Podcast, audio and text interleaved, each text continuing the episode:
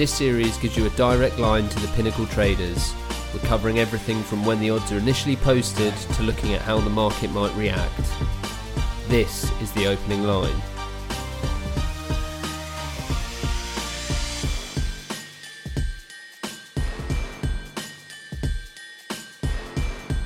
We're back again for the opening line as we hit double figures and move into week 10 of the 2019 NFL season. Back again to run through the opening lines is Adam Chernoff. How's it going, Adam? Going uh, pretty good for considering how things played out in week number nine. Got through it relatively unscathed, but uh, looking forward to week 10. Hesitant response there, I think.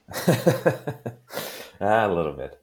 Right. So before we get into the games this week, I've I just want to note that I've seen on your Twitter that you've been doing some analysis on the success or or lack of it, should I say, in terms of team teams performing against line movement in their favour. So before we get into the games, can you just maybe take like run us through what you've witnessed and, and what that might mean for bettors? Sure. So I've been in this now for this is my twelfth season, and whether it be from a betting or a bookmaking perspective, we're looking at nine weeks this season where there's only been one week in terms of looking at sides uh, between open and close that have taken money and the line has moved in their favor. Only looking at one week of the nine where that's resulted um, in a positive return. So, what I mean by that is if we're looking at last week specifically, week number nine, the only two teams that saw the line move in their favor and ended up covering both at the open and the close, were the Oakland Raiders and the Baltimore Ravens. And we live in a world where we're sort of taught to beat the closing line at all costs and get the best of the number. But if you're doing that consistently this season, you're likely well in the red. And in terms of what it means, I, I don't know if it means anything yet. It's certainly interesting to talk about because it's not something that we've really come to know and see in the NFL. I mean, we only deal with 267 games, including the playoffs every season. And with the amount of volume and money in these markets, the closing price over the course of the last decade has been extremely efficient. And when we're looking at a nine week stretch here where it's been anything but, um, it's a weird case of variance, probably a low sample size for sure, but uh, it's just very different from from the eye test and from looking at your account balance, doing a lot of great work during the week and not getting rewarded for it. Yeah, before we get into that sample size and stuff like that, I think what we can say is if people are perhaps having poor results, it might be the right process and you're just kind of on the negative side of luck. And, and equally, if things are going so positive, just remember that you could be on the, the flip side of that come the end of the season. Yeah, it's definitely not a reason to change anything you're doing. Um, I think it's just an interesting commentary and an interesting discussion. But the fact that it's something that I put out on Twitter and people are responding to it in sort of a positive way for the most part uh, leads me to lead that people are really sort of establishing a process and following it for the first time in a very long time. If this was something that went out a couple of years ago, I think it would have sort of been laughed at um, because it just shows that how far that a lot of sort of the the general level of better has come uh, when that becomes a bit of a focus. And it's good that it's something that can be talked about. Well, yeah, we'll keep an eye on that, but let's move into the games this week. We've got first up the LA Chargers at the Oakland Raiders, and the Raiders have opened up at favourites for this one at minus one and a half on the handicap. The over under is set at 47 and a half. As we've just started recording, the handicap has dropped a half point to the flat one, but we know to kind of expect some movement when we're floating around the the pick'em and the three. The traders have it as pretty much an even split with a, an average points mark as well. So, do you agree with these opening numbers? Yeah, I think it's a pretty fair price, all things considered. The Chargers coming off one of the more dominant performances against the Green Bay Packers that you're ever going to see from an NFL team. I mean, everything about that game on Sunday was one sided, so that certainly draws some attention. Now, off back to back wins, a lot of people sort of looking at the Chargers as a team that had one of the more talented rosters at the beginning of the season, a little bit undervalued now in a case. So, um, with this being in game played in Oakland, we're looking at now a pick'em, um, signaling that the Chargers probably rated a little bit higher, and, and I think that makes sense. The Raiders secondary extremely vulnerable uh, in many ways, so this is a potentially a matchup where the Chargers can exploit that. But uh, as you mentioned, this line can really go either direction with very little influence needed. Uh, sitting at a pick'em uh, or even a plus one. It, it, can really go either way as we're sitting in sort of a dead zone right now. Uh, I would sort of anticipate this moving towards the Chargers just a little bit, but uh, not too much. Not too much room for this line to go either way. Total, if anything, I think we'll see that one probably linger right above the key number of 47 or maybe get to the flat 47. So next we've got the Buffalo Bills at the Cleveland Browns, and it's one that was posted at Cleveland minus two and a half and a 41 and a half point over under. Another one where we've seen half a point come off the handicap to make it just a two point split. The traders don't see much in this going either way. It's it's another one that looks like a pretty even matchup. Do you think there'll be enough in these numbers to maybe interest the market? Well, the total's locked in right at a key number of 41. Uh, when we're talking about key totals, 37, 41, 44, and 47. So those are going to just naturally cause resistance within the market. And I think we'll see this get to 41 and sort of sit there. If not, it I don't see it moving up. Uh, if anything, it's probably going to move down through the 41 uh, and sit a little bit lower from the side perspective as well, right below three. Uh, that's a very, very similar situation there where that's uh, sitting right below the key number. So the fact that we've seen a little bit of support for Buffalo uh, likely indicates that that if anything, this is going to potentially shorten just a little bit further. And next game is the Arizona Cardinals at the Tampa Bay Buccaneers, and we're recording this a little bit later than we normally would. Still a few hours after those games, but we've already seen some early action move this one off minus off the minus sixty that opened out in favour of Tampa Bay. It's already down to minus four and a half. The over under meanwhile is still on the fifty four that it opened at. So the traders think the market's been underestimating the Cardinals here, but clearly not enough as they'd hoped because all the early money has been on with them. Um, and it's looking like that handicap might drop even further. So, do you think this play on the Cardinals at those early numbers is the right one to make? From an on field perspective, probably not. Uh, from a numbers perspective, I think so. And usually the latter is going to be a much stronger indicator than the former. Um, but this is going to be I think, a bit of a challenge for Arizona to move the ball consistently. Uh, I think their secondary a little bit underrated, but uh, this is an awfully big number for the Buccaneers to cover. Obviously, that six is long gone. The difference between six and four and a half, not too enormous, crossing through a pretty meaningless five. So really, the the bulk of this move was moving off of the six. If this likely probably gets to a flat four, and I think we'll probably see it stop then. Um, not sure the prospects of seeing a three and a half in this game, but just from a ratings perspective on both of these teams, um, certainly much closer to a field goal than it was a touchdown, as the open suggested. And obviously, a lot of the attention's on the the handicap for this one. We have got a big total at 54. Do you think there's any way we'll see that go up or down? That's a pretty high total, um, rightfully so, given how the sort of the perception of both of these offenses. But I think sort of lingering in a bit of a dead zone with the number, it likely to come down off of the 54. And then we've got the Atlanta Falcons at the New Orleans Saints, and we've got a big number on the Saints here at minus 11 and a half, and it's also a fairly big total to match of 51. It seems, if anything, this handicap mark's going to get even bigger on New Orleans. But what are your initial thoughts? Yeah, I think this the point spread could creep up towards 13 or 14 given the state of the Atlanta Falcons. Not only are they not going to draw any interest within the market, but they're not going to draw any interest um, from a numbers perspective as well until we at least see this get close to the two touchdown mark. From the total perspective at 51, uh, we talked about the key totals 37, 41, 44, 47. The next one above that, not as important, but the next sort of stop point is 51. Um, so we're seeing that here with this game. I think this has the potential to move up off of the 51. Just looking at the Atlanta Falcons secondary and how much that team has sort of quit. Um, but let's let's see what happens. But I would say probably if line movement's going to favor the favorite and the over. And I know just I don't want to kind of delve into it too much before we preview the matchups later in the week, but you weren't weren't too big on Drew Brees early in the season. Obviously, he's now come back. And do you think people are buying into the numbers because of that, or is this just a, a standard market for this game?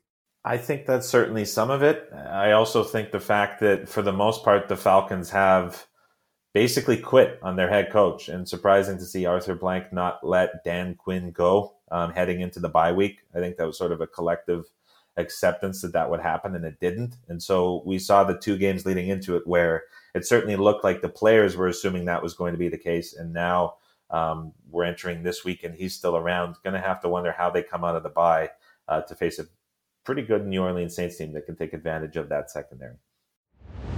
then we've got the Baltimore Ravens at the Cincinnati Bengals, and a big win for the Ravens at the weekend. It's it's earned them a, a minus ten and a half mark on the handicap. Um, the over under is set at forty six and a half, and it seems that both uh, both the Ravens and the over are maybe a shade too big at the moment to get any action. And it's the the under and the Bengals at plus ten and a half that seems to be interesting the market. So, what's your take on the numbers here? Yeah, we're recording this right now, and the odd screen is lighting up just a little bit for the Cincinnati Bengals. This is the overreaction spot, probably of the season to date. Um, if we're looking at the Baltimore Ravens, they obviously have the full bye week to prepare for the Patriots. They put forth really a playoff like effort in the terms of how they game planned for it, how they executed and then how they handled the win after the game, from the press conferences to uh, the team social media to the responses from all of the players. Uh, it really felt like something we see in late January, and now they have to travel to face the winless Bengals inside the division. Um, so, it, an interesting spot for sure that I think is going to draw some attention for the Cincinnati Bengals. This was a game we saw take place earlier in the year, about three or four weeks ago.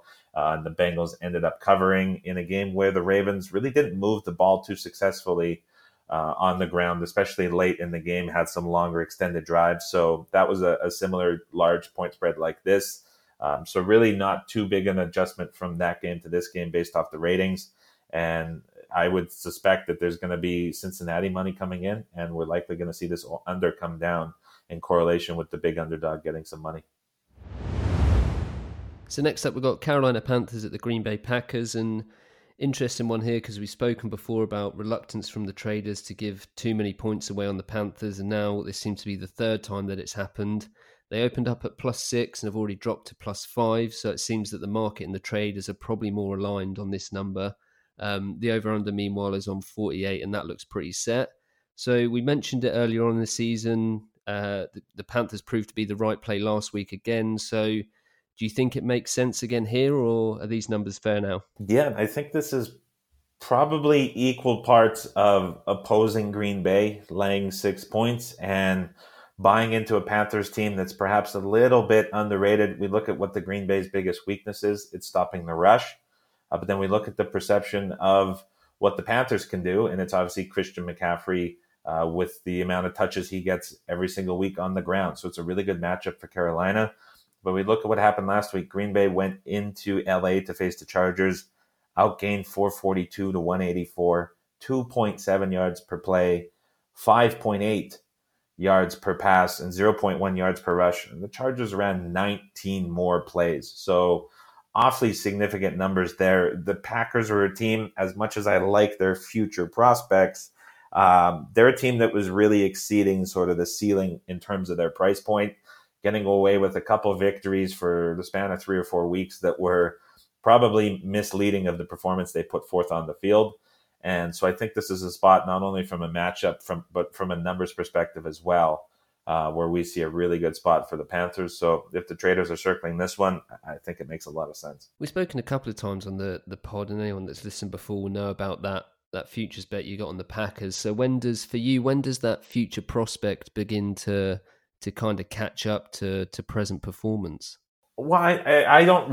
I rarely make futures wagers, um, just because the margin in the markets are so high. Not necessarily the case at Pinnacle all the time, but still, it's a very difficult market to beat. Um, I usually make them thinking about the equity that the wager could present, and so obviously getting a bit of a bigger price gives you some flexibility later in the season, uh, and you can sort of work off of that to either eliminate the risk that you had with the future or sort of secure some profit. So in terms of Green Bay, still a game lead within their division. They have the tiebreak as it stands against Minnesota, which works in their favor. So still in a pretty good spot. The loss last week came on a week where everyone else within the division lost as well. So I'm just hoping that the Packers uh, can put themselves in the playoffs and then sort of work against that. But um, I think for a lot of people, when they bet on a future or a win total, they sort of become married to that team every single week and think that because they have um, sort of a financial stake on that team that they have to side with them and siding against them goes against that position. Um, not the case, and, and, I'm happy to say that the Green Bay Packers are probably one of three or four teams that are at the top of their price range and are really set to probably get a little bit of disrespect in the market. And I think we're seeing that this week in a very bad matchup for them on the field against Carolina. So we'll move on to the Detroit Lions at the Chicago Bears, and the traders have posted the Bears at minus three with the over under opening at 44 and then dropping by half a point pretty much straight away. Um, the numbers obviously suggest here that we've got two very very evenly matched teams with, with the home field advantage probably being the key. Um, out of the two teams, it is the Lions that are attracting the most interest, but not enough to move it off the three yet. So, what are your thoughts on the openers for this one? Yeah, so the total came off right off the key number of 44, now at 42 and a half. So that's a pretty significant move in and of itself. I think that's reflective of the Chicago offense or lack of offense. Um, from the side perspective, I thought initially this looked like it could maybe go up a little bit. Um, there were some places where the Bears were taking support, but that's really taken a full U turn. And we're seeing now the Detroit Lions come off of that three as two and a half point underdogs. With this getting off of the three, uh, really not a whole lot to stop this from getting down towards a pick 'em. So if there's a lot of support for Detroit already, I don't think that that's going to let up throughout the week as a lot of the media likely to sort of continue to criticize Chicago. Uh, I think a lot of people are going to buy into the Lions now seeing this one come off of the three.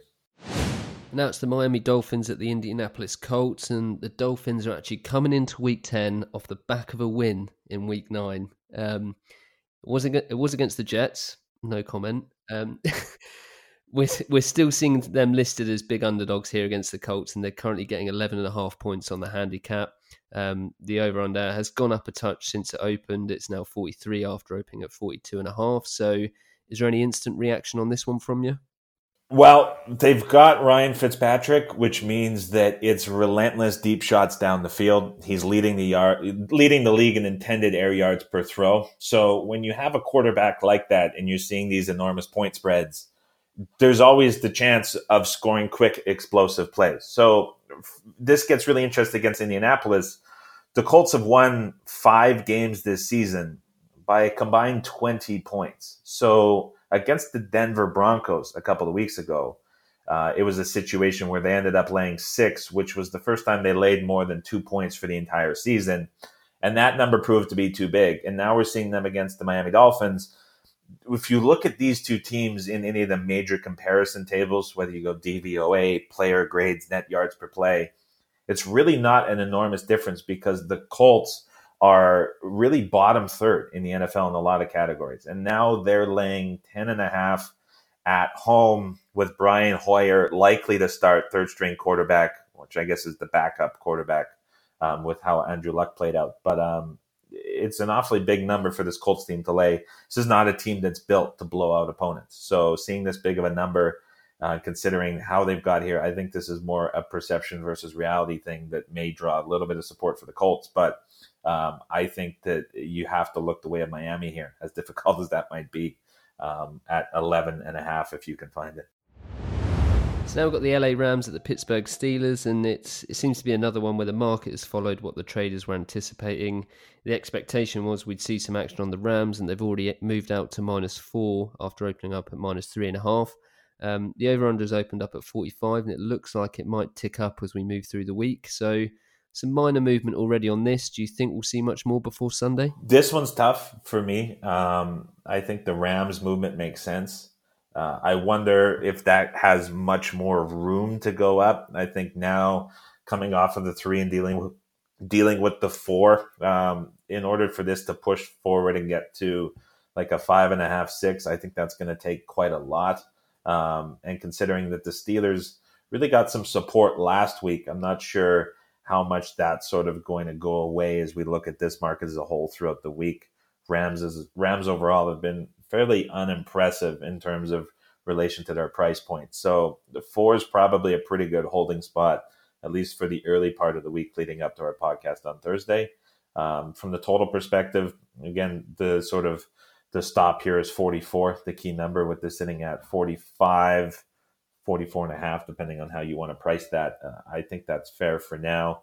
Uh, but I would say that if, if this comes down to the 44th, then there's probably um, some value on the over that's going to bring this one back up. now we've got the Seattle Seahawks at the San Francisco 49ers. We're obviously down to one team with a perfect record, and the initial odds suggest that the 49ers streak will continue. They're minus six and a half with a 45 and a half point over under. We we're probably going to see, or we know we're going to see a lot of blind buying into the 49ers. And while the traders have opened the handicap in, in anticipation of that, it seems that they also don't want to give too many points away to the Seahawks. So the market seems a little bit high from what we've seen so far.